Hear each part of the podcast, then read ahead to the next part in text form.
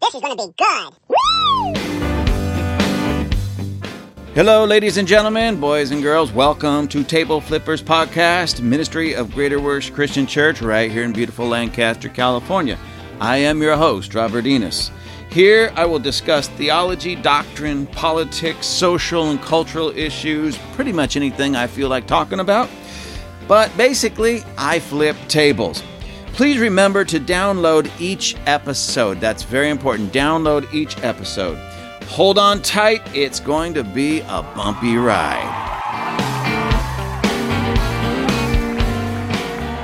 All right, everybody, how you doing? We're back, uh, Table Flippers podcast, and I am here with a spectacular guest. And I know I told you some time ago that I'm going to bring you the best because God gave me the best. So this gentleman, this young man's name is Andre, and that's all I'm going to say about him, at least right now, because I want Andre to be able to introduce himself, tell you a little bit about himself. So, Mr. Andre, tell everybody about yourself and, and introduce yourself a little bit better than what I just did. Sure. Well, hello, everybody. Hey, Rob, thanks for having me on here. I think this is a great opportunity. Um, once again, my name is Andre. I'm a, a young man that's been at Greater Works for about seven years now and um, happily married. It's going to be our three-year anniversary this September. To I'm married to an amazing woman of God, Yessie, and I'm a father of a beautiful eight-month-old daughter, Zariah, which is a new season in my life, and it's it's very exciting. And um, a little bit more about me: I, I work uh, here at Lockheed Martin, work on DARPA government programs, and I'm really into health, fitness, nutrition. I'm into firearms and I'm even into fashion. So kind of an interesting blend, but uh, that's that's all I'll say for now, I guess. so, um, you've been at Greater Works for seven years.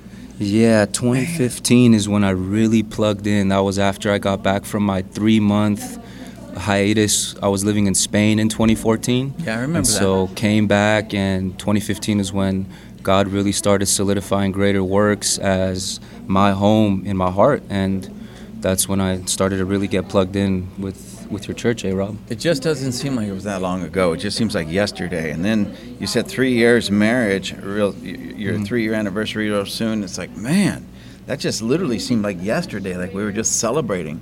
And now your little baby, she's going to be running around um, acting all crazy at the church real soon. That's good. yeah, I know. I, I, joke around with my friends being in aerospace. Time flies at hypersonic speeds. so, well, it is. I, um, I remember when I was younger, I, it seemed like time just would drag on, and now it just seems like time's flying. So things need to slow down for me. Um, so, we, we uh, ladies and gentlemen, Andre and I, uh, we, we, we talk about a lot of things at various times when we actually have the time to sit down and talk. And there's something of a great, uh, to be honest with you, a great brilliance with this young man. On one hand, he could be joking around about eating falafel burritos in in on Mars, and then another minute just be saying something so absolutely profound. So, needless to say, he's just a fun guy to be around and uh, exciting because again, he, now he's going on his three-year anniversary. His little baby girl is, uh, you said, eight months old. Eight months Holy last cow, week. Yeah, time is flying. Yeah, and and uh, um, so great things are happening, and he's one of these guys that um, went in, got got this job. How long have you been there? So it's going to be my four-year anniversary this June. Started June 2019. Wow. Yeah. So, and again, that w- just seemed again like yesterday. Mm-hmm. But True. it isn't that he just got this job. He's he's been doing phenomenal at this job, and getting raises and bonuses and new positions and all kinds of things. It's it's just it, it, it's crazy good to sit back and watch. You know, we had Dree on here before. Catch that episode, ladies and gentlemen, if you haven't listened to it. Eliza, Yeah. uh, Melissa, uh, young people that are doing spectacular things. And now Andre, and he just pointed out, I, I guess I didn't really plan it this way, but you know, now from a male's perspective, and he's doing spectacular, phenomenal. He's a, he's a upstanding young man in the church, in the community, uh, and, and on the job. And the reason I'm going on and on, and number one, he deserves it because he is doing that spectacular. But two, Appreciate it. it's to prove that you don't have to give up yourself to some entity to make it in this world. And, and Andres Mm-hmm. is proving this. So tell me a little bit about um, this. You have a great work ethic. What Mm-hmm. brought that on? And, and describe to me what, why you view, a, uh, 1st Mm-hmm. What, in your opinion, is a good work ethic. And and why is that so important for especially people say your age and a little bit younger to have that work ethic? I think it's a great question for my generation to ponder on individually and collectively. Um, but honestly, it comes back to me to Scripture and where God has called you and confirmed. Because at the end of the day, we want to be walking in His will. And there's so many scriptures and proverbs that talk about, you know, a man plans, uh, establishes plans in his heart, but his his uh, feet are established by the Lord and um, just being diligent and disciplined on a daily basis is important. But going back to a testimony of just getting into Lockheed Martin, I remember I was working at Chase for a year and a half, and I was applying to Lockheed when I got my bachelor's in 2017. So if you think 2017 of May up until June 2019, that's almost two years later that I finally got in there. And uh, it was around April 2019 where I just I just had the thought, revamp your resume and apply to Lockheed again, and I did, and got an interview a couple weeks after that. Did the interview, and it wasn't really an in-depth interview that I thought it was going to be. Um, and that Sunday, I remember I was going to bed and just praying, and I heard the Lord tell me, "This week you'll get the offer for the job." And so I was kind of taken back by that, but okay. I mean, is this me or is this God? Sure enough, three days later that week, I got the offer for the job, and uh, within those three days, I was God was speaking to me in dreams about working at Lockheed and meeting certain people in different departments, and Him really solidifying me and using me in the aerospace industry. And so I took the offer, and since then, um, it's been going to be almost four years, and I'm in a position now as a as a senior, and I'm a team lead, overseeing a team of about six people, mentoring one of our entry level employees. Um, and I shouldn't even be in this position because this position is about a six to nine year experience, and I, I was there not even three years when I got promoted last year, and actually in the next couple weeks it's going to be something else, uh, Lord willing, that I'll, I'll be stepping into, which is a higher level that you and I have kind of talked about, and, and you and Abraham have prayed about for me, which I appreciate.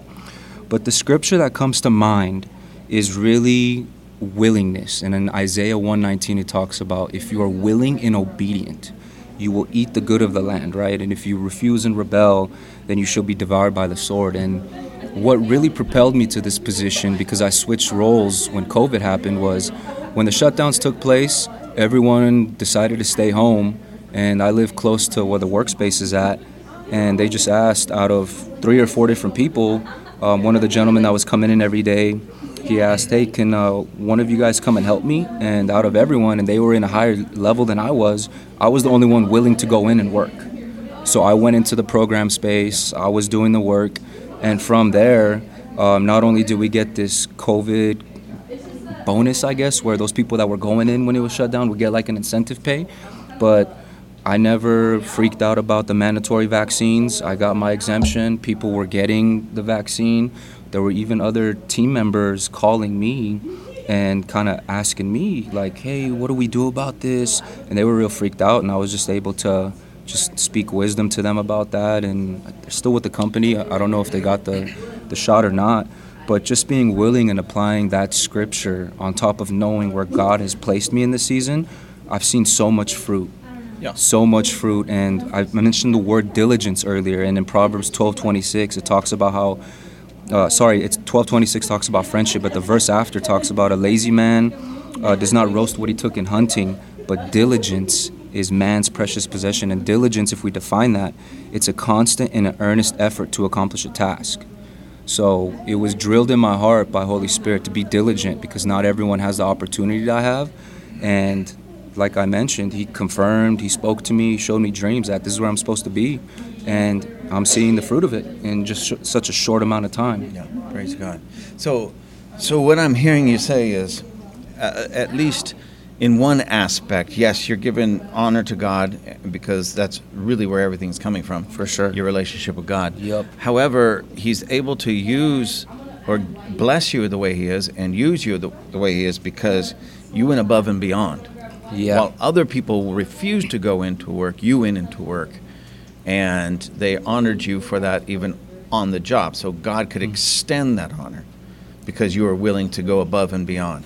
Yeah, and in in that time frame, I learned so many different skills that I wouldn't have if I just stayed at home and took the easy route out and just continued to work from home full time.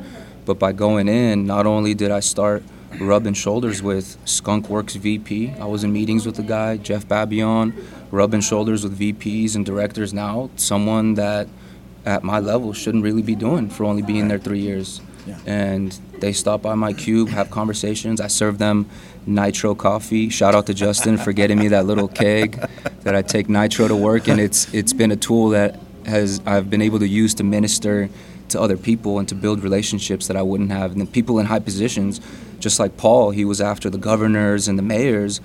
I'm trying to influence the VPs and the directors, Yeah. the top dogs at Lockheed Martin. And, and that's you, you- you made uh, some very great points in, in just the fact of what you're saying and how you worked hard and you applied yourself. You went in early and you were at the right place at the right time to be able to be around the right people. Yep. and you Yep. even were able to bless them. These are all, all of those things are biblical. All of those are biblical um, points to live by. Yes. And, and found, um, especially in the book of Proverbs. And this is Mm-hmm. something that a lot of young people today that I'm seeing, they they they, they despise um, work. I hate to say it. Yeah, Many of them are just they it's silly. i- If it's, and they they, they despise um, anybody that's in kind of a leadership role, a boss, a manager. You know, they feel like, oh, you know, you're here to do a job from say eight in the morning to five at night, and you're expected to work those eight hours. Suddenly, they feel like they're in bondage. They can't do. How dare you do that? How dare you treat me this way? And here you were willingly working hard and not just doing just enough to get by, but proving yourself the way the Word of God would tell us to, the way the Word of God would show us and, and, and expect of us. Yeah. You were like that uh, servant that turned the uh, five talents into ten talents instead of the guy that had the one talent and sat on it. Yeah. And just like that story goes, he was blessed as a leader over 10 cities. So he was what I. Um, that's even bigger than say a mayor because he would have been over 10 cities so a regional guy Yeah. Yeah. and, and and so the same principle that worked there in that word of god in that story worked for you so I, I i said all that to kind of ask you this question. So and i think i already said it but anyways what would you tell young people? Say again maybe your age maybe down to um, those that are say just entering college. From just entering college to your age right now what would you tell them? Yeah, so adding to just, you know, seeking God and, and hearing where He needs you to be, because being in His will is where you're going to get the most fruit. But to just be diligent, be disciplined, be willing, um, constant effort, uh, show up and, and let people know that wherever you're at, even if you're just an entry level person, level one starting off, that you're willing to learn and solve the problems that come up on the job. And it doesn't just benefit you on the job, it benefits you at home. Because a lot of the things I've learned on the job help translate to me being like a leader at the house. Mm-hmm. You know, and some of the things I learn at home, I'm also able to apply on the job. They go hand in hand. And another cool thing I forgot to mention is just being at Lockheed for, I wasn't even there two years, but that allowed my wife to quit and just be a stay at home wife and now a stay at home mom yeah you know and, and we were in, in our 20s you know Yeah. i'm 31 now i feel great i feel like a 21 year old but uh, just because my wife makes fun of me because of the three in front of the age. So now it's, it's a, Oh. starts with a three so you're super old all of a sudden. Um, i'm just having fun with it. But i would just say show up be strong um, prove yourself. There's no life is too short to, to make excuses and just to fly under the radar. Um, flying under the radar doesn't take you anywhere. It doesn't help anybody. Uh, it sets you back. Yeah. and i've seen that on the job the people that wanted to just stay at home they're not having the experiences that i'm having Right. dealing with these high level people and learning from them getting feedback from them So I wish I could talk more about some of the things that happen at work because it's some cool details, but No, I unfortunately understand. can't get into details for just the nature of the stuff we do out here. Yeah. Um, but honestly, if I could sum it up, and I, I know I'm kind of going in circles, is learn scripture, do scripture, and don't take steroids. Yeah, we, we, we're all natural here. yeah.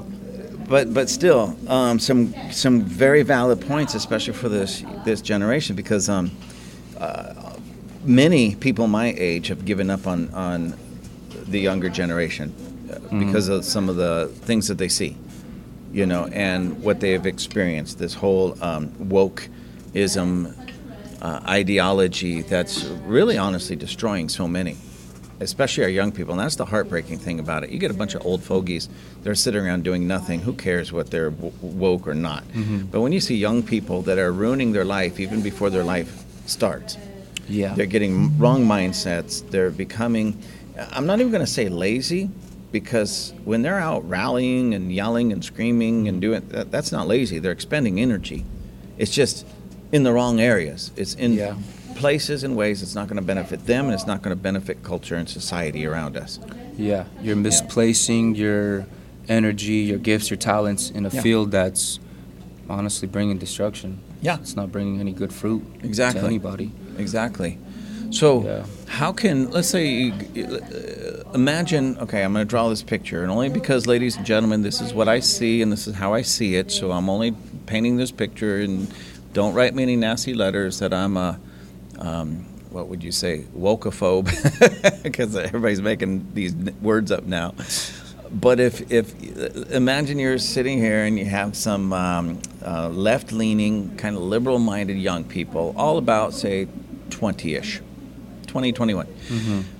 And um, they're against, they don't want to have to really work. They expect the government or somebody else to take care of them. Hey, the rich should pay all my bills. They should give me health care. They should give me a living wage. They should give me a home. They should give me uh, uh, my education, all of that. They don't expect to really work for it. They want somebody else to take care of them. You know, uh, they, they call it the nanny culture or the, what do they call it? The nanny, whatever. So basically, somebody taking care of them what would your advice be to them? What would you say if they actually sat down long enough and actually listened? What would you say to them? Hmm, that's a tough question. So, I know this might rub people the wrong way, but That's what we're here for. there's a there's a common phrase that I've heard growing up, and it's follow your passions or follow your heart, right?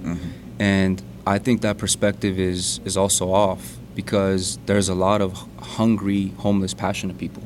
Yeah. You know, so for example, I'm very passionate about race cars and and fashion and guns, but I'm not doing that for a career. Right. So there was this book I read. It talks about it's a it's called Business Secrets from the Bible, and it's a rabbi that wrote it, and he was talking about how you don't need to follow your passion, you need to find the missing link in society and fill that missing link. Right. And if you look at history, that's exactly what a lot of successful people have done. Mhm. They weren't necessarily passionate about a, a certain certain part that they got involved in. Um, they just had an idea and they ran with it. Right. And maybe they were passionate about that, like scientists and stuff.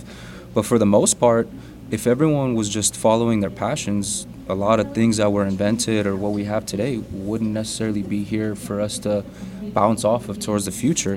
So that's one thing I would have a conversation with my generation because they're just so passionate. Like I noticed they're so passionate, and you mentioned about some silly topics, you know, Yeah. like like left-leaning type stuff. Um, the second thing I would talk about is find find something that can benefit society regarding a skill and trade, and step into that and Yeah. get good with that. Um, a lot of people aren't really reading books, you know, Yeah. and, and Scripture constantly talks about knowledge. Yep. Uh, people perishing for a lack of knowledge, you know, and knowledge is so important. But applied knowledge is the the whole game changer. Like the word wisdom in Hebrew, it means applying God's wisdom Yeah. physically. So we have so many tools at our disposal, and I would even go a step further and show them how I can help them look for jobs, how I can show them how to get equipped, even from YouTube. You know, we have a tool called YouTube, Yeah. and you can learn so much from it, and people can launch off of that into a Yeah. career or helping others because of a skill they learned on YouTube. Yeah. So there's so many different avenues and opportunities we have, especially in this country, that we can really use to benefit our friends, families, our immediate circle, Right. but then also change culture around us. Mhm. And if you get caught up in just what the mainstream news is talking about, which is all bogus in my opinion, you're just going to stay living that lifestyle, which is stay home and let other people pay your bills. Yep. Which personally, I hate that. I hate having to work hard and get so much taxes taken out of my paychecks that it's going to people that first off maybe they don't even care about this country Right. and I'm working on stuff that defends this country and two they just don't really care to get up and do something with their life Yeah. when you have a purpose Yeah. you know Again, um, you touched upon so many things that we can just bunny trail off of. Uh, Bugs Bunny exactly. let's bunny um, I wish I had that sound effect, Ooh, whoop, or the Yeah. Looney Tune thing. But um, that'll be good um, being being told, follow your heart, follow your heart, follow your heart. Again, it, sounds so good. sounds amazing sounds my so, heart wants Krispy Kreme Exactly. So if you followed your heart all the time, you'd weigh about 400 pounds. Dude, I'll be chubby Armenian not Yeah. the Armenian Wolverine Exactly. so the whole idea of following your heart is bogus. Well, I'm not even going to say completely bogus. Uh, I'll put it this way: that's what you do in your spare time. That's when you do, what you do after you get your paycheck, after you've actually produced something for yourself, for your family, for culture, society, and you may not have been, as you said, be Yeah. super passionate about that, but then you can pursue your passions as yeah a hobby. Yeah or, or thinking like okay you know one day i'll, I'll retire uh, hopefully make enough money retire early and then i can pursue chase my dream my heart my whatever. But right now now Mm-hmm. granted ladies and gentlemen if if your passion what really drives you what really motivates you is something that you can make a, a living at then go for it Yeah, correct. you know I agree with that. but let's face it For sure. even artists and i love art but even mm-hmm. artists most artists don't make it until after they're dead it's just the way it works yeah, it's sad. i'm not going to say all of them but a lot of them Mm-hmm. but if you can if you're painting on the weekends on your spare time and you start making enough money and getting your name out there that you can make a living at it go for it Yeah, but to think you're going to step right out of high school or right out of art school and make $100,000 a year right off the bat your first year just selling your prints probably is not going to happen. Yeah. So go get a job somewhere and do that on the weekends until you make a name for yourself. yeah, that would be probably the other side of it that I didn't want to keep rambling about, but that's your hobbies, your spare time. Yeah, Yeah. for sure. And if that grows big enough where you can step into that and you know that that's what God has called you to, then 100% jump Yeah. jump in the deep deep end. And that's that's that's something that uh, well, not just this generation, but every generation needs to know and understand. Because I was hearing that same message when I was young, you know, and um, I like to go drive my cars and my trucks through mud puddles and blast my guns at the same time. I didn't Oh, know where. I could get that job, you know, unless I went full time uh, military. You know, and Yeah. um, by that time I already had a son, so I wasn't going to leave him, so I could go go through the mud and shoot my guns. So I had to actually get a job. Was I excited about that job? No, but, But I learned a lot, right? Well, I learned a lot. I learned a ton, Yeah. and I I made enough money to take care of myself, my family, and build a home. And eventually, I was able to work myself out of that job There you go. um, because I was able to pursue a passion in ministry, and it, well, it started paying the bills. But that wasn't right off the bat. yeah. So to expect that from somebody, say, I don't know, uh, 20, say 20, 21, 22, stepping out of college with their their degree, and then stepping right into quote unquote their passion. Some are going to be able to do that because, like you said, somebody might be, have a passion in some type of science, and they just can go into that field. Yep. That's fine. Some people have a passion in building things, and they'll go build something. Great Yeah. but there's some passions out there that aren't going to put food on the table. Yeah, true. And just speaking for myself, I know some of the passions I have. It's not what I'm doing right now, but I know being called to aerospace, which I never really had a passion for like that growing up. I like jets, of course, but um, I'm learning so much now that I know when God starts using my passions in the future for like career or whatever it might be, I have so much more skills, wisdom, and experience because of what I'm doing here. Right. So God can also use that as a, as a launching pad. You know, He wants us to learn things, and, and sometimes it looks like it looks like boot camp for some people, uh, actual military boot camp. For other people, it looks like uh, working at a bank or working in aerospace. Very good. Somebody gave me a note here. I'm reading it real quick. I got to put on my glasses. Yeah, um, you know, um, there is there's that word, there's that passage in the Word of God that says, "The man that does not work."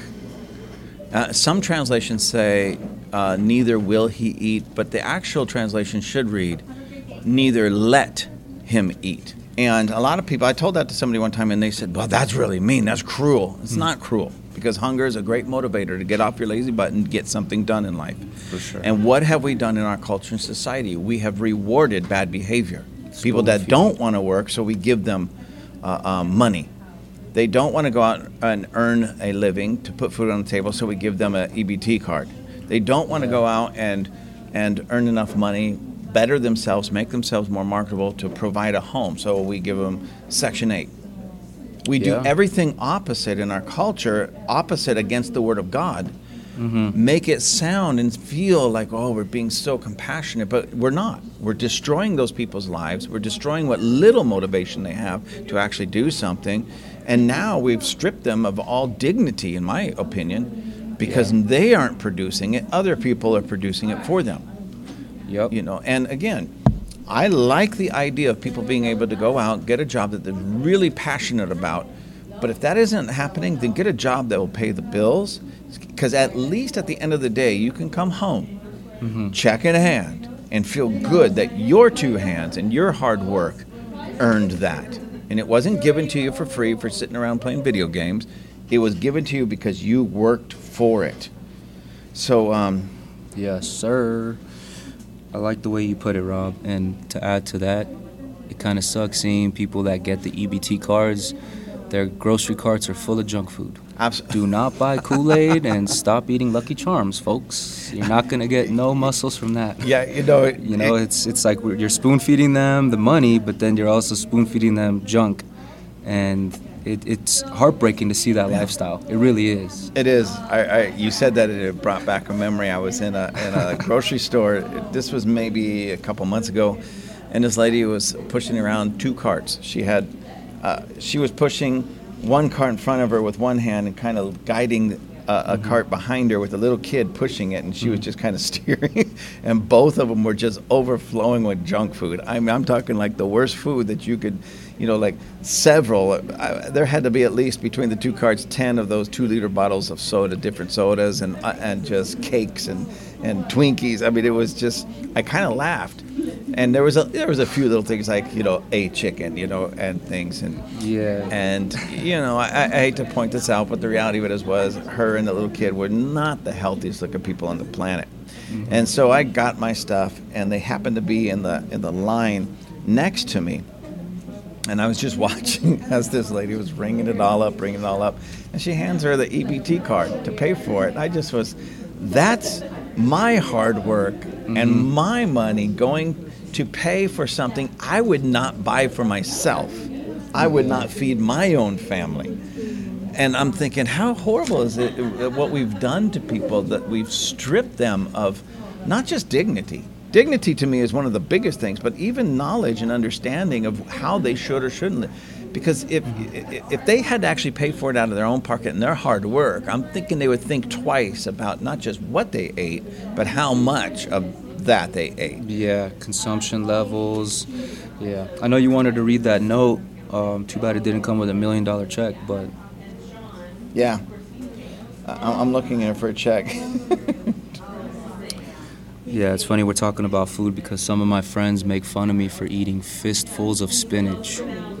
But if you guys remember that cartoon, Popeye always popped a can of spinach and his biceps grew like Yeah, 10 yeah. times. And so you gotta do what you gotta do. Either you're eating fistfuls of Lucky Charms or fistfuls of spinach. yeah, yeah, where, where are you at?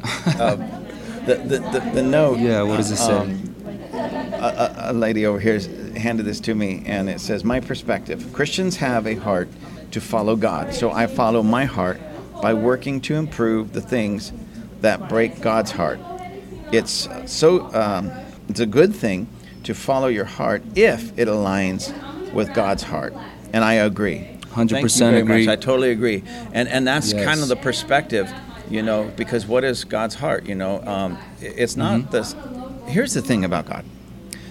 God sometimes allows us to be put in situations to where we have to just produce and do things that maybe I'm not talking about sin, but things that we may not actually want to do, and and it's he's testing us. Now he's not testing us for himself because he already knows. He already knows how we're going to respond, and so we don't know. It's for us. right. 100%. The test is for us. Yeah. And, and, and the test is, at least in that sense, are we willing to do what it takes? I'm not talking about sin or compromising our belief, but are we willing to do what it takes to uh, put food on the table, build a life, create a life, and still at the same time honor God? And if God can see that you are going to do that, and you see that you're doing it, and you're still remaining humble, you're you're staying close to God, He'll start blessing you, and then whether it takes you know two years, three years, ten years, you're going to be you're going to end up in a place that you really absolutely completely appreciate and you say it can't get better than this because you do because your heart's after god and, and Yeah. you're putting him first not your job not your paycheck but him first Yeah. so he can honor that and i learned that in my own life you know i worked uh, for la county for a long time and it wasn't a bad job i just hated it because i knew uh, So I didn't want more. to. Be, yeah, Yeah, I didn't want to be there because it was. I felt taking me away from really going into ministry and doing what I was called What to you do. were called to do. Yeah. Yeah, exactly. So when I finally got into full time ministry and out of that job, I realized, and- this is where I just kind of can kick myself, and, and this is why I harp on this, ladies and gentlemen. By the time I got out of working in the, you know, we call it the secular world, but it, it was a job. It was it put food on the table and such. So, anyways, by the time I got out of there and into ministry, mm-hmm. I realized why I was in that job. It was to teach me how to function, how to work with, how to work around, how to be with people that I was supposed to be ministering to, mm-hmm. How to deal with them. And these guys were just, you know, really rough individuals, you know, and um, how to work with them and how to, and then later I could I could relate to them when I'm ministering to them. I knew how to speak their language. I knew how to. I knew what they were about. I knew what they liked, what they didn't like, uh, and such. And I realized that I took what should have been maybe a two or three, possibly three-year training. I turned it into 12 years because I wasn't applying myself. Every day I went to work. Any day now I'm out of here. So I wouldn't apply myself if I would applied myself, I could have learned what I needed to learn in probably three years, but it took me 12 years mm-hmm. to get what I needed because I was just kind of like, you know, dragging my feet the whole time, bitter that I wasn't in the mm-hmm. ministry. Then mm-hmm. when I finally got into the ministry, I went, oh my gosh, now I know I was there. Yeah. Now I know I was what I was should have been doing. And it took me 12 years to get a three year Yeah. education, basically. Maybe that diligence factor. Yeah. Yeah, yeah, I, I agree with that. And you know, Colossians three twenty three talks about whatever you do, do it wholeheartedly unto the Lord and not just unto man. Right. So as you step into where God has called you to and His purpose for you, His heart, well, just like Jeremiah prophesied, He's going to write your word, His word on your heart. So your heart, in essence, becomes one with God. Yeah. And you're able to be a blessing where you're at. So that's a great note that this uh, young woman wrote, and that's even another aspect of. I mean, we can honestly talk hours and hours about the word heart, all the common things we hear about following hearts, what Scripture has to say about the heart, and it's an interesting topic. But Yeah. that's kind of more of a faceted, multifaceted view on that statement I made earlier. So I'm glad we brought that to the table, and, and we got that note from her too. Yes, absolutely. So that, that's great. You know, and um, it reminds me also a story of Moses. When you uh, read Mo- about Moses, interesting, interesting story. You know, we, we focus on on some of the highlights in that story, but um, I would suggest next time you read Moses, just stand back and look at the whole picture, like get a, a big picture view of the Moses, because what happened was Moses uh, most of you, if not all of you, know this story how Moses was uh, born at a time when the Egyptians were killing the male children. So his mother hid him, and then Moses, uh, the Pharaoh's daughter, actually found Moses and raised Moses as a prince in the palace of, of Egypt. And so for the first 40 years of his life, he was raised as an Egyptian prince. Then um, he, he, he killed an Egyptian taskmaster who was beating a, a fellow Hebrew, and uh, he had to run for his life. So another 40 years working as a shepherd. So he went from the palace in Egypt, at the time was probably the most powerful nation on the planet. Yeah. Then he was on the backside of the desert, um, the, the um, son in law of the prince of Midian, and he worked as a shepherd. So Yeah. from a prince to a shepherd. In the desert. Yeah, in the desert. 30 feet. Yeah. And then he was 40 years there. So now 80 years go by. Hmm. And God hasn't used him yet. He went mm-hmm. through, and that's 80 years of training 40 years in the palace, 40 years as a shepherd on the backside. I mean, we're talking backside of the desert where there's hardly anything green. And it's so hot, sweaty. You don't have your Axe deodorant. yeah. So Can't take was- cold showers with with uh with marble-looking walls. Exactly. It's It was rough. stuff. Sorry, Moses. So and then he uh, God calls him, burning bush. God calls him, and then for 40 years he's leading God's people. He is now entrusted with the ministry, if you will, of leading somewhere between two and five million of God's people out of Egypt, and not just and through the wilderness where he was a shepherd, and to the promised land. You know, he wasn't allowed in the promised land, but nonetheless he got them to to that to the edge of the promised land, and it was Joshua who got him in. But the first 80 years of his life was training for his leadership position of God's people. 80 years, ladies and gentlemen. It's a big deal. Thank you very much. Have a great day. We're just saying thank you to the young lady that gave us this note. But 80 years he was being prepared. Now, uh, the point I'm trying to make on that was again, we have so many people that just want to step right out of either high school or out of college uh, with a four year degree, some of them two year degree, Yeah. and right into their destiny job. CEO. Yeah, CEO of Hostess Donuts Inc. exactly. Give me that job. and and, and um, I'm sorry, ladies and gentlemen, rarely, I'm not going to say never, but rarely does it happen like that. And in, in some of our cultures in America, um, many young people have the idea that they're going to go into sports or entertainment. You know, they'll, they'll be 20 years old and they'll be picked up in the draft, NFL or NBA or Major League Baseball, something of that nature. Um, uh, or they'll they'll be the next uh, um, singer, actor, actress, whatever. And r- again, rarely does it happen to, to the point that they can actually make a real world living at that. I'm not saying never, Yeah. but the odds are really against you. Yeah, just to interject real quick. So I was doing a little bit of uh, extra casting, so I was acting, and I had some pretty cool roles when I was doing it in between Chase and Lockheed. But I met this gentleman who came out from the East Coast, and he said, "I saved up enough money to be out here for three months. If I don't make it, I'm going back home, man." And dude ended up going back home. Yeah. didn't make it in Hollywood. That was one of thousands, millions of people that do that. They Right. come out here, they try and make it. They're super passionate, and Mm-hmm. some of them even have that personality where they're trying to put themselves out there to get noticed, and you could tell it's not authentic. Right. But that's that's just Yeah. Hollywood at the end of the day. But it goes with your example you're saying. Yeah, and, and I'm not against it. Ladies and gentlemen, if you have a passion to sing, dance, act, uh, anything like that, play sports, please go for it. Give it a shot. Pursue that, however, not at the expense of a real world career. Do that on your spare time. And if somebody picks you up, somebody notices you, then you can always leave your day job. You know, when you start making that kind of money. It just works that way. Yeah. But it's just called wisdom to go out there, find a real world job, and pursue your passion on the side. You know, again, with Moses, 80 years of being prepared for what might have been, you know, his his uh, dream job. I don't know if it was or wasn't. It doesn't actually say, but uh, think about that. 80 year preparation. So he's 80 years old. He, he leaves this earth at 120, and between 80 and 120, he has his dream job.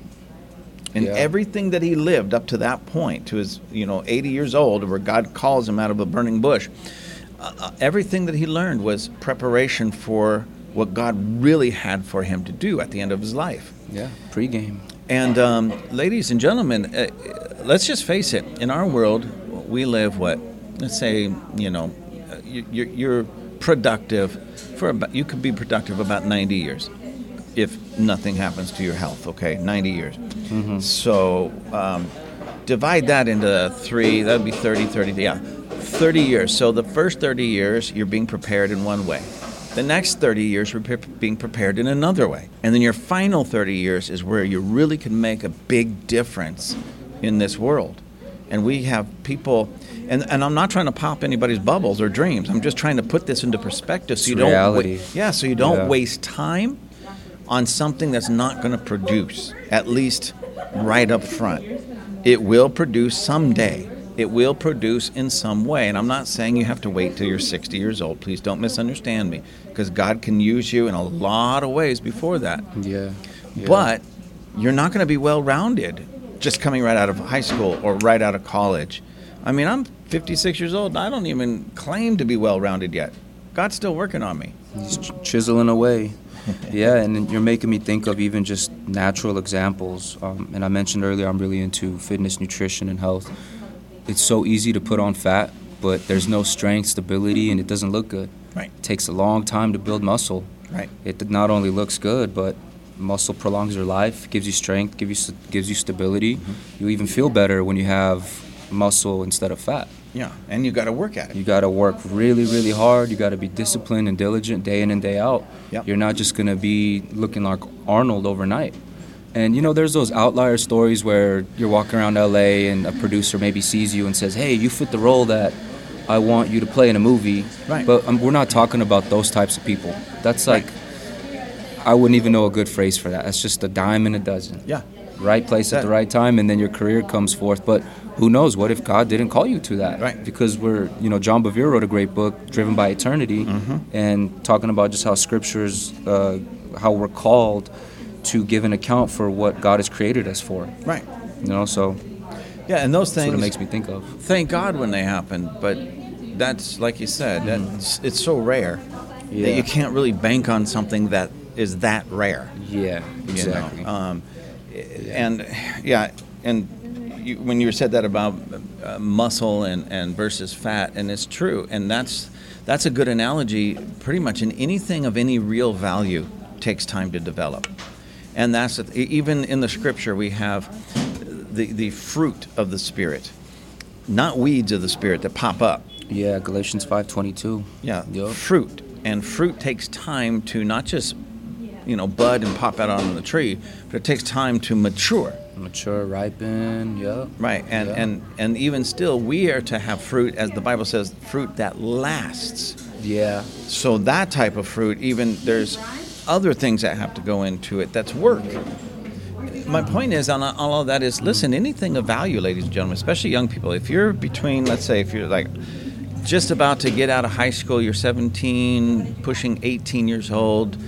Uh, I would highly suggest these days, unless you're going into a unique field, try to find a um, trade school. You know, right now they are they're desperate for uh, welders. Welders. I mean, things that we used to take uh, granted, you know, take for granted. Welders. Um, now they're desperate for them because everybody wants to get into college and get a degree, and I'm not opposed to that. Don't Yeah. misunderstand me, ladies and gentlemen. But sometimes, um, you know, uh, especially now, they've, they're giving out so many degrees to people. So many people are, are, are graduating out of college with degrees, and they can't find jobs because the jobs that they're looking for, such as welders or heating and air conditioning um, technicians, certification. Yeah, you need certification, not a college degree per se. yeah. So my point is, ladies and gentlemen, if you're saying, listen, uh, I just want to get out there and make a good living, well, maybe think about, you know, uh, again, I'm not telling you not to go to college, but maybe it's a trade school that you should be looking into. And most trade schools, you can go in and get out with your certificate in about a year. So in about a year, you can step out and be making some money, pretty decent money. Mm-hmm. And then, Apprenticeships, linemen, and all that. Yeah. Yeah. and then Yeah. if you can take that and turn it into an actual business where you own the business and have other people working for you, that's even better. You know, I've seen so many uh, smart people that have done that and they've worked for a company and they learned the trade and they started their own company. Yeah. Now they're the boss. They have employees under them and they're getting paid out much better than if they were getting their cut working at like a different contractor Right. uh, for them.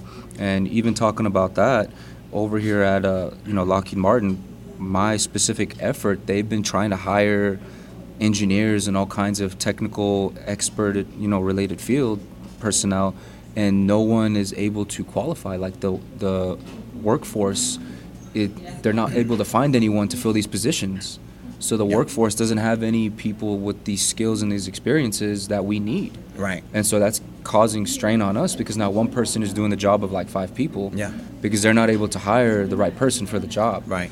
So that's tough because I don't know, maybe thousand people out there decided not to go and, and get degree certification, whatever, Right. to, to come over here and to help out. Instead they just wanted to hang out at home. Well, they could have been working here. Right, You know, right. but they took the easy route out. Yeah, and again, that brings up such a good point. Ladies and gentlemen, especially when you're in your formative years and you're planning your future and you're wondering, should I go to school? Should I not go to school? Where should I go to school? Um, if, if you don't have, you know, maybe a guidance counselor or a pastor or some type of mentor that can help you look at all the options, and I mean all of the options. Not if they're if they're just pushing one option, it's very lopsided. You know, uh, you need to be able to look at all the options. You need to look at all the trade schools out there. Electronics, um, electrical engineering, engineering in general, welding, uh, Yeah. uh, They- all of those things. We need people for sure. Yeah, the con- countrywide. I'm, you know, I was just sharing Lockheed because that's what I see, but nationwide, we need those people with the experience. Right, right. Yeah, and, and absolutely, and not just here at Lockheed. I'm, I'm, I'm realizing this all over the place. You know, I, I would just have, hey, do you have anybody that has these skills? Send them over right now. And it's like, mm, no, not off. You know, we got some very skilled people at our church.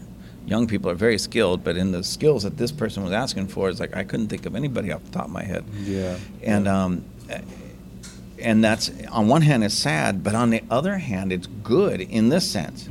So if you're coming, say, right out of high school, you're getting close to graduating high school, and you're wondering what am I going to do with the rest of my life, and you realize that wait a minute, there's a certain field that they're just they're hungry. They're, they I mean they'll pay me top dollar if I can get in there and do that job for them. And while everybody else maybe runs off to college to do whatever, and you take that trade school for a year, year and a half, and you come out and you can do that job where mm-hmm. now you know, very few people are able to do that job, you can demand top dollar. Yeah, you're extremely marketable with, Yeah. with unique and rare skills. Yeah, absolutely. I mean, even I'm, I'm church leader here. I almost said pastor, but pastors are nice. El Pastor Tacos. yeah, pastor tacos. but um, I, I honestly, I wish I had a little bit more time because I would go to trade school. You know, not necessarily to go out and get a job, but just to just to. I like. I always like to be able to um, make myself more marketable in that sense. I, I I don't like to not be learning something, and and something usable. yeah. You know, it's like we got uh, over at our church, Yeah. ladies and gentlemen, we have a big, uh, like um, wrought iron fence in the front of the church, and it's just old, dilapidated, looks ugly. It's been falling over, close to falling over, I should say, and we need to um, replace it. You know, I, um, part of me says, let's just hire somebody so I don't have to worry about it. But there's another part of me saying, no, I'm going to go buy a welder and I'm going to figure it out and I'm going to weld that thing up. You know, because that's just how I am. I just like to learn things and know things, especially if I haven't done it. And that's probably the route we'll take. We'll just get a bunch of guys there and we'll just go figure it out. It's a good handyman, yeah. Um, there's a good amount of people at the church that I could think of that are, are good like that, handyman, and they just jump up and they're able to get the job done. Yeah. And they have that experience too. That's really, really good. Well, to me, it's uh, um, now, again I always have to preface these things because I don't want anybody misunderstanding me. But to me, that's what men do. I'm not saying men know everything or can do absolutely everything, but men are willing to at least try and learn it. For instance, if you've never worked on a car, hey, I'm going to learn it. You I want to learn it. I, I, I, I, you know, I've never changed a tire, but I'm going to change that tire. You learn it, and that's what men do because men figure out how to take care of themselves, how to take care of what they what, what's around them, how to take care of their family. Doesn't mean that every time the car breaks down, you have to go out there and fix it. You might send it over to the mechanic, but mm-hmm. you at least have some type of working knowledge that you know you, you can work with your hands and make that thing happen. You know, and that used to be at least one of the criteria for masculinity. You know, why would you hire somebody to do that you could do yourself? And I, I understand things, times have changed a little bit. We don't always have the time like maybe we used to have 40 years ago. But it was always that constant, you know, kind of like uh, even with the church. We started getting those death threats. Yes, ladies and gentlemen, a wonderful, sweet, nice little church like ours started getting death threats. So, what did the men of the church do to protect themselves and their families? We built muscles. build No. muscles. well, really, we, I mean, we talked about it. We developed plans. Some of them went and, and and purchased some uh, firearms. No, nobody's running around like a militia, ladies and gentlemen. They're tucked away at home, and and they're able to defend themselves and their families if they need to, because that's what men do. In other words, the men stood, rose up and says, "We need to fill this void." And uh, we're, praise God, we have a good police department out here, the sheriff's, the LA County Sheriff's Department, but we're not going to rely on them. I'm a man, I'm going to take care of my family. And I, I really appreciated that because it wasn't like.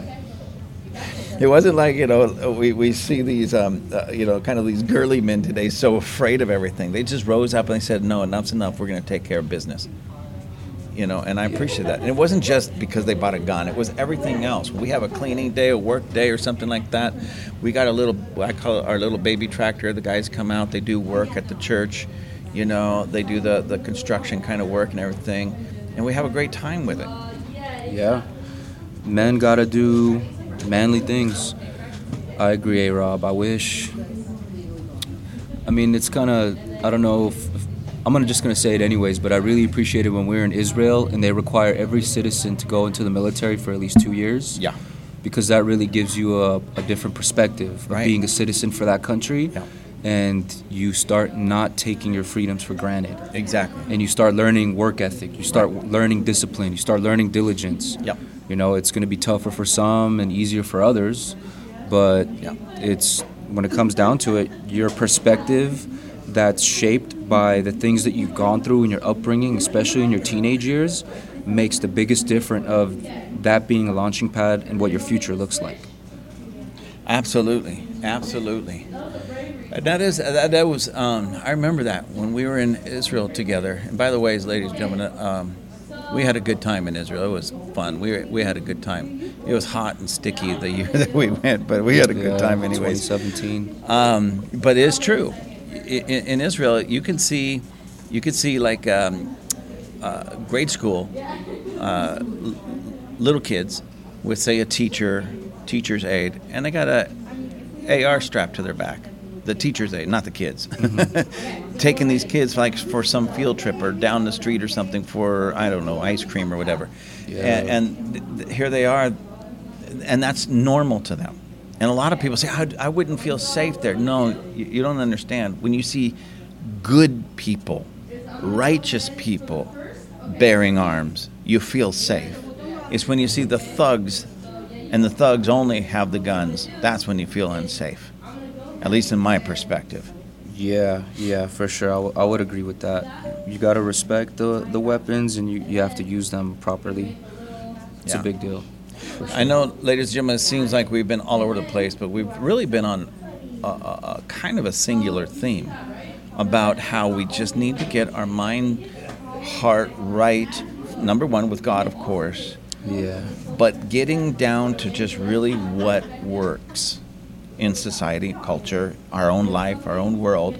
Because when it starts to really, truly, honestly work for you, the work that you can produce works for you, it will work for culture and society. 100%. You know, and and I like what Lance Wallnau. I heard him say, "What you do sometimes, you do all the time." I don't know if he is originally the one who Mm-hmm. originally said that, but and that goes over in everything. What you do sometimes, you do all the time. Your behavior. Yeah. And it's a behavior thing. Mm-hmm. And I would even say what you do in one area, you will do in another area. If you're if you're real say lazy in an area, well, you're going to tend to want to be lazy in other areas Yeah. for the most part. Yeah. Um, and and what we want to do is basically, ladies and gentlemen, not take. It's a misnomer to say people are kind of. There's a few lazy people out there. It's just stop misapplying your energy, and apply it where it needs to be. Yeah, that, that's a big part of it. And I would even say consistency is what breeds results. Um, if we have a consistent society, and I mean, you're kind of seeing this with some certain groups of people right now, they're, they've been so consistent at specific things that now it's just so well known. You know, like a lot of the nonsense I'm talking about from a specific group of people, the, the left leaning pe- folks, and they're just not afraid anymore to throw it in people's faces because they've been so consistent so long. Now it's kind of empowered them. Right. You know, and, and when it comes to good citizens, strong citizens, Bible believing, following, you know, Christians, God is not impressed with your one rep max, so to speak. Yeah, you know, yeah, God yeah. is not impressed with one hit wonder type Right. of people. I don't see any one hit wonder type of people in the scripture that really made an everlasting impact. Right. It's being consistent day Yep. in and day out when no one is looking. What does your thought life look like? What do your words look like? Um, Bible talks about that. Um, and then what are you doing? How are you treating people? And even something as silly and simple as your diet. Look at your diet, folks. And if your diet's all over the place, it kind of tells you your life is, in a sense, all over the place. Yep. Because if we can't control what we're putting into our mouth, into our bodies, you're going to have a hard time being able to be consistent and disciplined in every other area. Yeah. So that I always bring it back to that mentally because I've noticed a huge difference in my life too, um, behaviorally, just by being more disciplined in my nutrition. Yeah. So it's just like how, you say sometimes, Rob, um, what you see in the natural is already what's manifest in the spirit. Yeah. Yeah. Yeah. So it's kind of a just a little picture that I wanted to paint when it comes to consistency, behavior, discipline, lifestyle.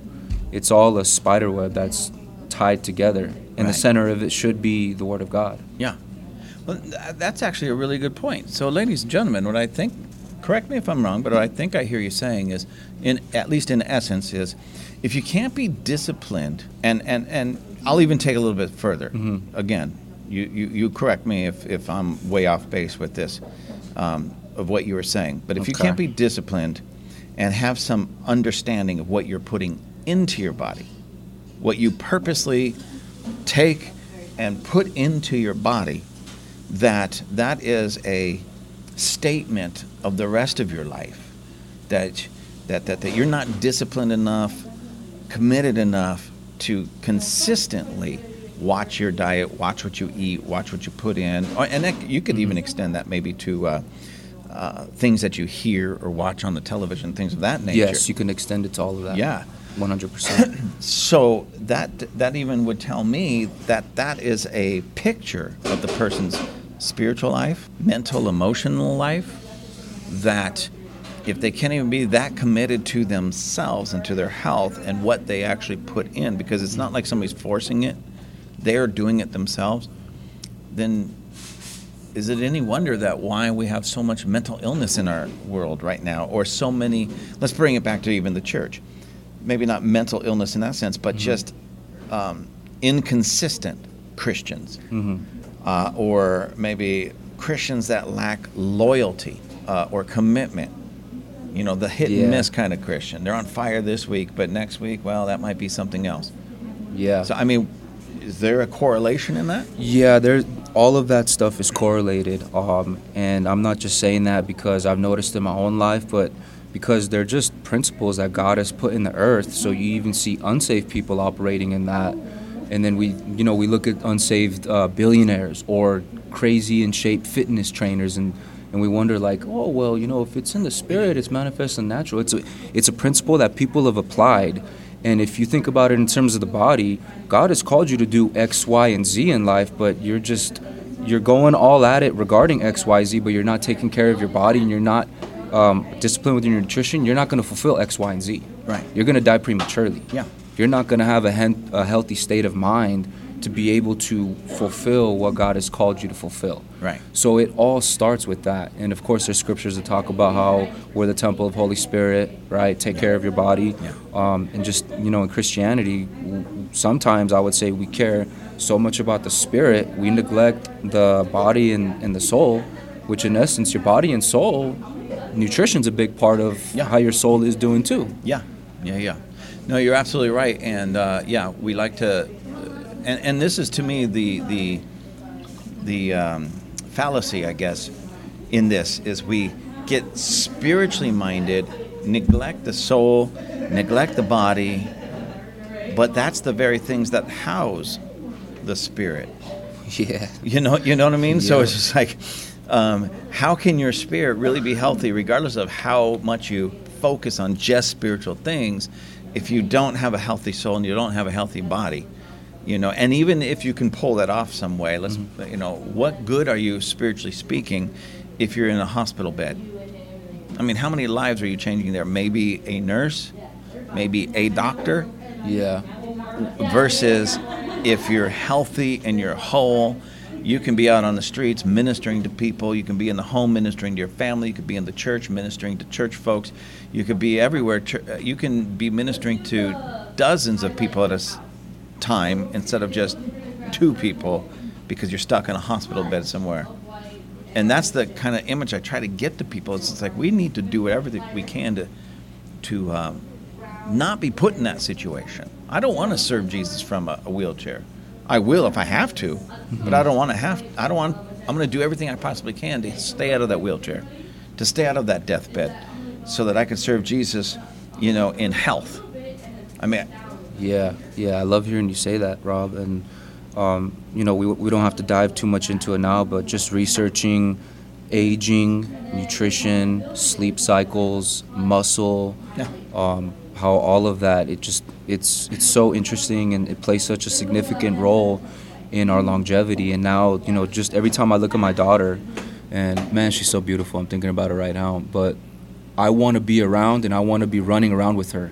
Yeah. I want to be 80 and be running around with her kids. yeah, I don't just want to be sitting down watching shows because I can't get up and go outside. exactly. You know, so I'm implementing those things at this age Yeah, so it can lead me to that place and and having that in mind also i'm going to be much more effective Yeah. being a healthy individual on the job at home as a young disciples teacher at the church yeah, so it's it's all synchronized together and it's it's tough because you need to be on your A game in each and every one of these aspects Yeah. and it's so difficult right. right? But it's doable, and you just you have to research it. You have to know the stuff that's out there, what you're putting in your body, what you should and shouldn't put in your body, what your exercise life, your sleep life should look like. Yeah.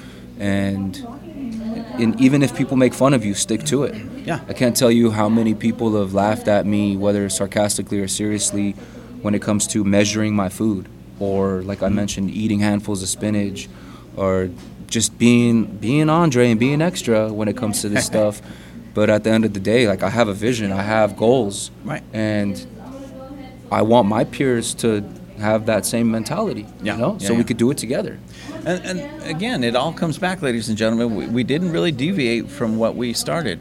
It all comes back to uh, having a good work ethic and working for the things that you really want and the things that you really need. Uh, if you want to be healthy, you have to work at it. Period. If you want uh, like muscles, Yeah. you have to work at it. You know, when I started the gym over there, um, Mm-hmm. I, I did not do it to get in any way ripped or bigger or anything like that. And I did it Mm-hmm. uh, for other reasons, and you know why. I haven't gone on the air just yet because I want to make sure that plays out a little bit more. But nonetheless, I did it for specific reasons to get in, in, in just in better shape, mainly my running, but uh, everything else. But Yeah. but what I appreciated about it was watching my diet and working out, um, beyond whatever what I've ever worked out before in my life. You know, of And you've been doing great, A Rob. Just want to say. I that. You've been really it. consistent, and that's that's what it's about. Yeah, and so when I didn't really see it because I'm just staring at myself every day, but other people started saying, "Man, you're getting ripped. You're getting this. You're getting that. You're getting you know chiseled. Yeah. You're getting." Even some of the guys at the gym, I'm like, I look, I go, I don't really see it, but great. They see the difference. Yeah. But my point is, that's my point. So hard work always pays off. In and in this way, in most other ways, even in ways you don't anticipate. Yeah. I just wanted to get in a little bit of shape, you know, as far as being able to run longer and things of that nature. And the other benefits w- that heaped on was spectacular. I mean, phenomenal. And and mm-hmm. that's the way every every time we and it ha- you have to apply it. This has been now a year and a half that I've been doing this. And That's awesome. you know, just a, and, Yeah. and you say just a year and a half. Yeah, yeah, some people say that's a long time. I w- no, it's not because this should be a lifestyle.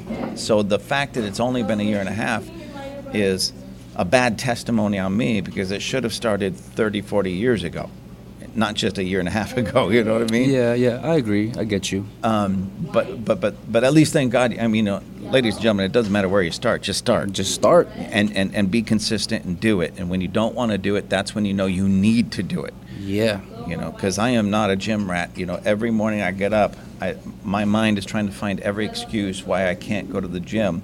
I'm, I'm just being honest. Yeah, it's tough. But when I actually get there and I start the workout, then I, I was like, why was I trying to get out of this? I feel great. I feel phenomenal. This is spectacular.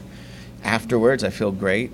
It's just getting up out of bed going, I don't want to go to the gym. And I try to think of all these excuses. So, but it pays off.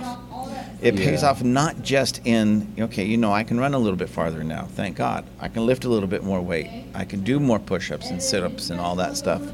Everything that I was trying to do, I'm doing now but it had other. I met some great, phenomenal people at the gym. Uh, we've great. We've developed some great uh, friendships. Uh, those have, and that that's still continuing to grow. Um, I feel better. I didn't do it necessarily to feel better, but I feel a lot better. I feel better now than I did at 25. you know. Wow. Well, even though, remember when I Yeah, yeah, yeah. That situation. yeah, I yeah. had I had my shoulder. I, I Yeah. um, it, it turned out to be uh, tendonitis in the bicep, which it's all Oh, okay. So Yeah. it shot up to the shoulder. yeah, it all's attached in the same place. So I thought it was a, a, um, rotator cuff issue, Mm-hmm. but it's a bicep issue. And and even with that, ladies and gentlemen, I'm not gonna lie, it hurt, but I didn't stop working out. I just Mm-hmm. tapered it so that I can. Um, I when I found out what the problem was, I started working out on the muscles that support that muscle instead of just putting all the strain on that particular muscle. And so Yeah. they started getting stronger, which now I'm not 100%. I can still feel it a little bit, but I can still go. We were doing deadlifts and and um, let's see. Now, ladies and gentlemen, this is not very heavy for a lot of you out there, but for me, this is good. My PR, my deadlift is 305, and I did that with with um, a shoulder injury. Uh, bench press, my my personal PR. Again, this is not uh, for some of you out there. This is nothing. 175. My back squat 275. Uh, all of that with a shoulder injury. It's impressive.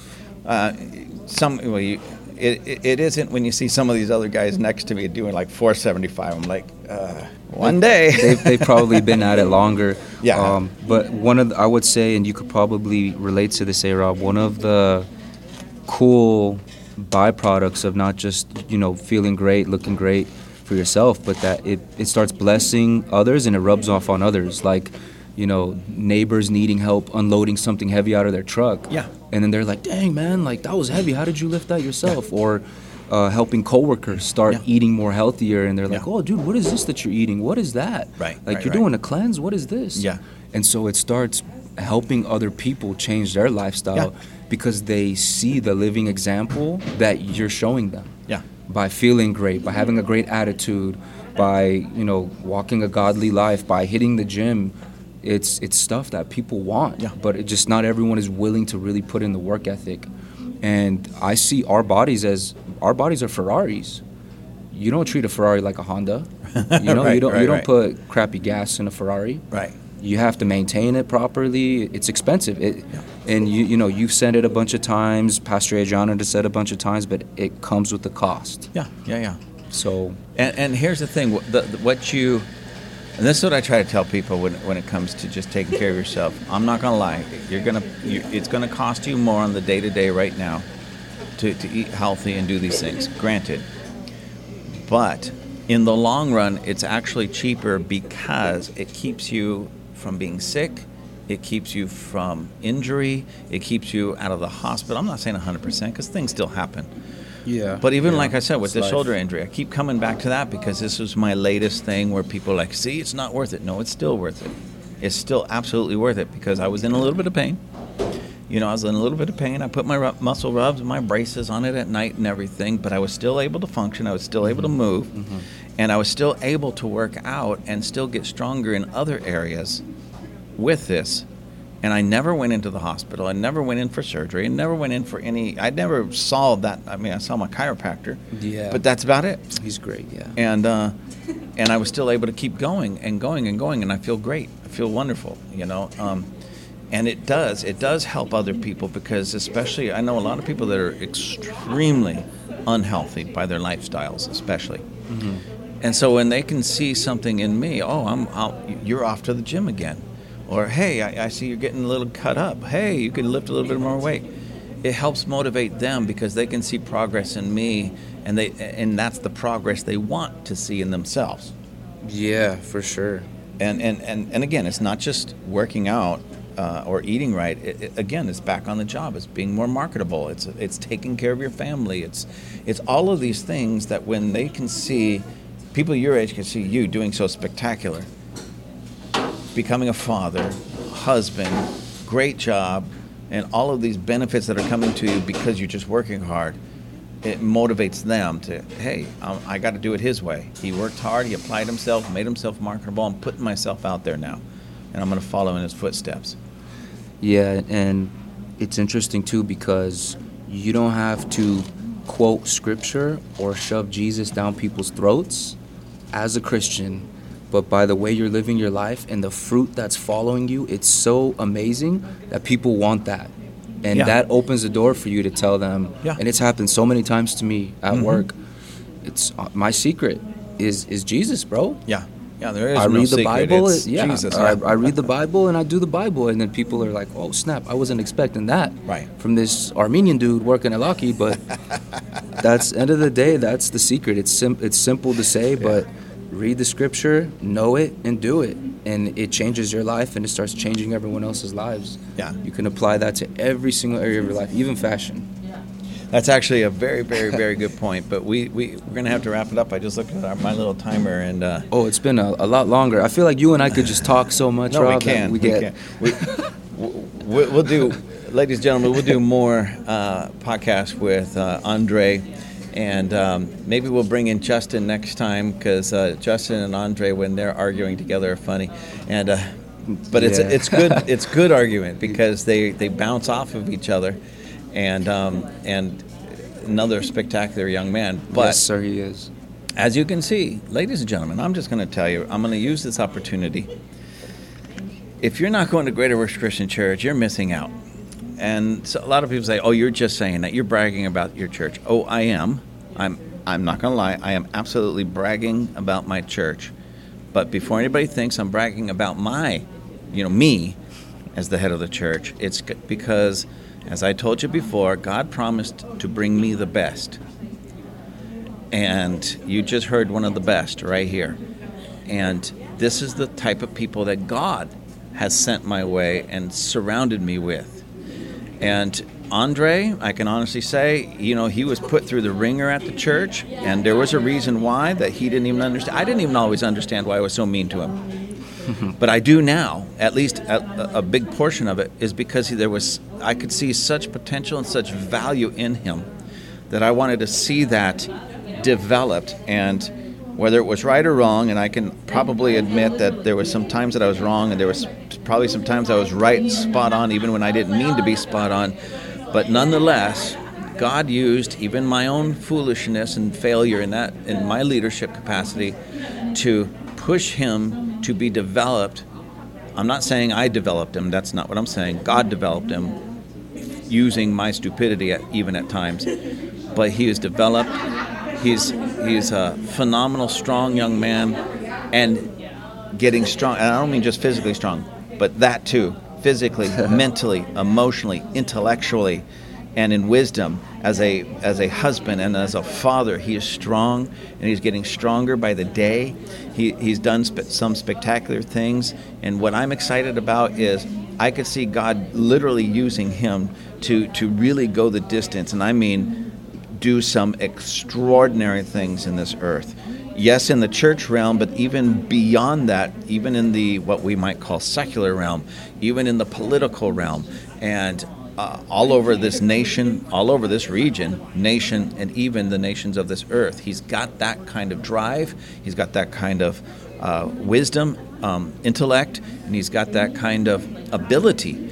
And it's no longer just potential that wasn't developed. Now it's being developed, and he's growing by leaps and bounds and doing spectacular things.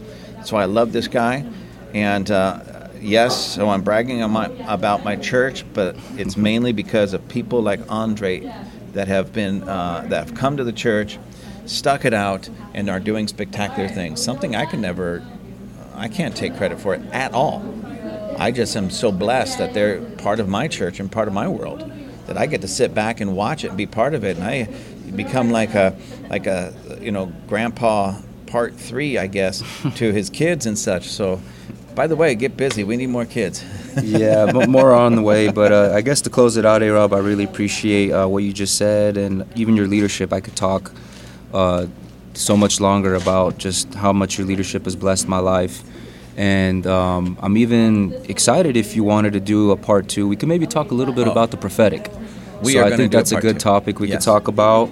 Um, but with that being said, time to hit the gym. Thanks for having me on here. And uh, we're also really excited to see your second book come out. So if you folks haven't read, it's called uh, Time to Transition or Time for Transition? Time for Transition. Time for yeah. Transition. If you haven't read that, you guys need to grab it and read it. And that just popped up in my mind, so I might read that a second time again. Um, but hope you guys were blessed by this and look forward to being back on here again, A Rob. Thanks so much. I appreciate you, Andre, and I appreciate all the listeners out there. God bless you all. Thank you again for joining us at Table Flippers. Please check out our merchandise. We have hats, hoodies, water bottles, all kinds of cool things. You can find all of the, our merchandise at tableflippers.com. That's tableflippers.com. And please write me. Please let me know how I'm doing. Write me at gwccrobert, that's one word, gwccrobert at gmail.com. Give me the good letters, give me the bad letters, tell me the great things I'm doing, tell me the bad things I'm doing. I want to hear it all. Have a great day.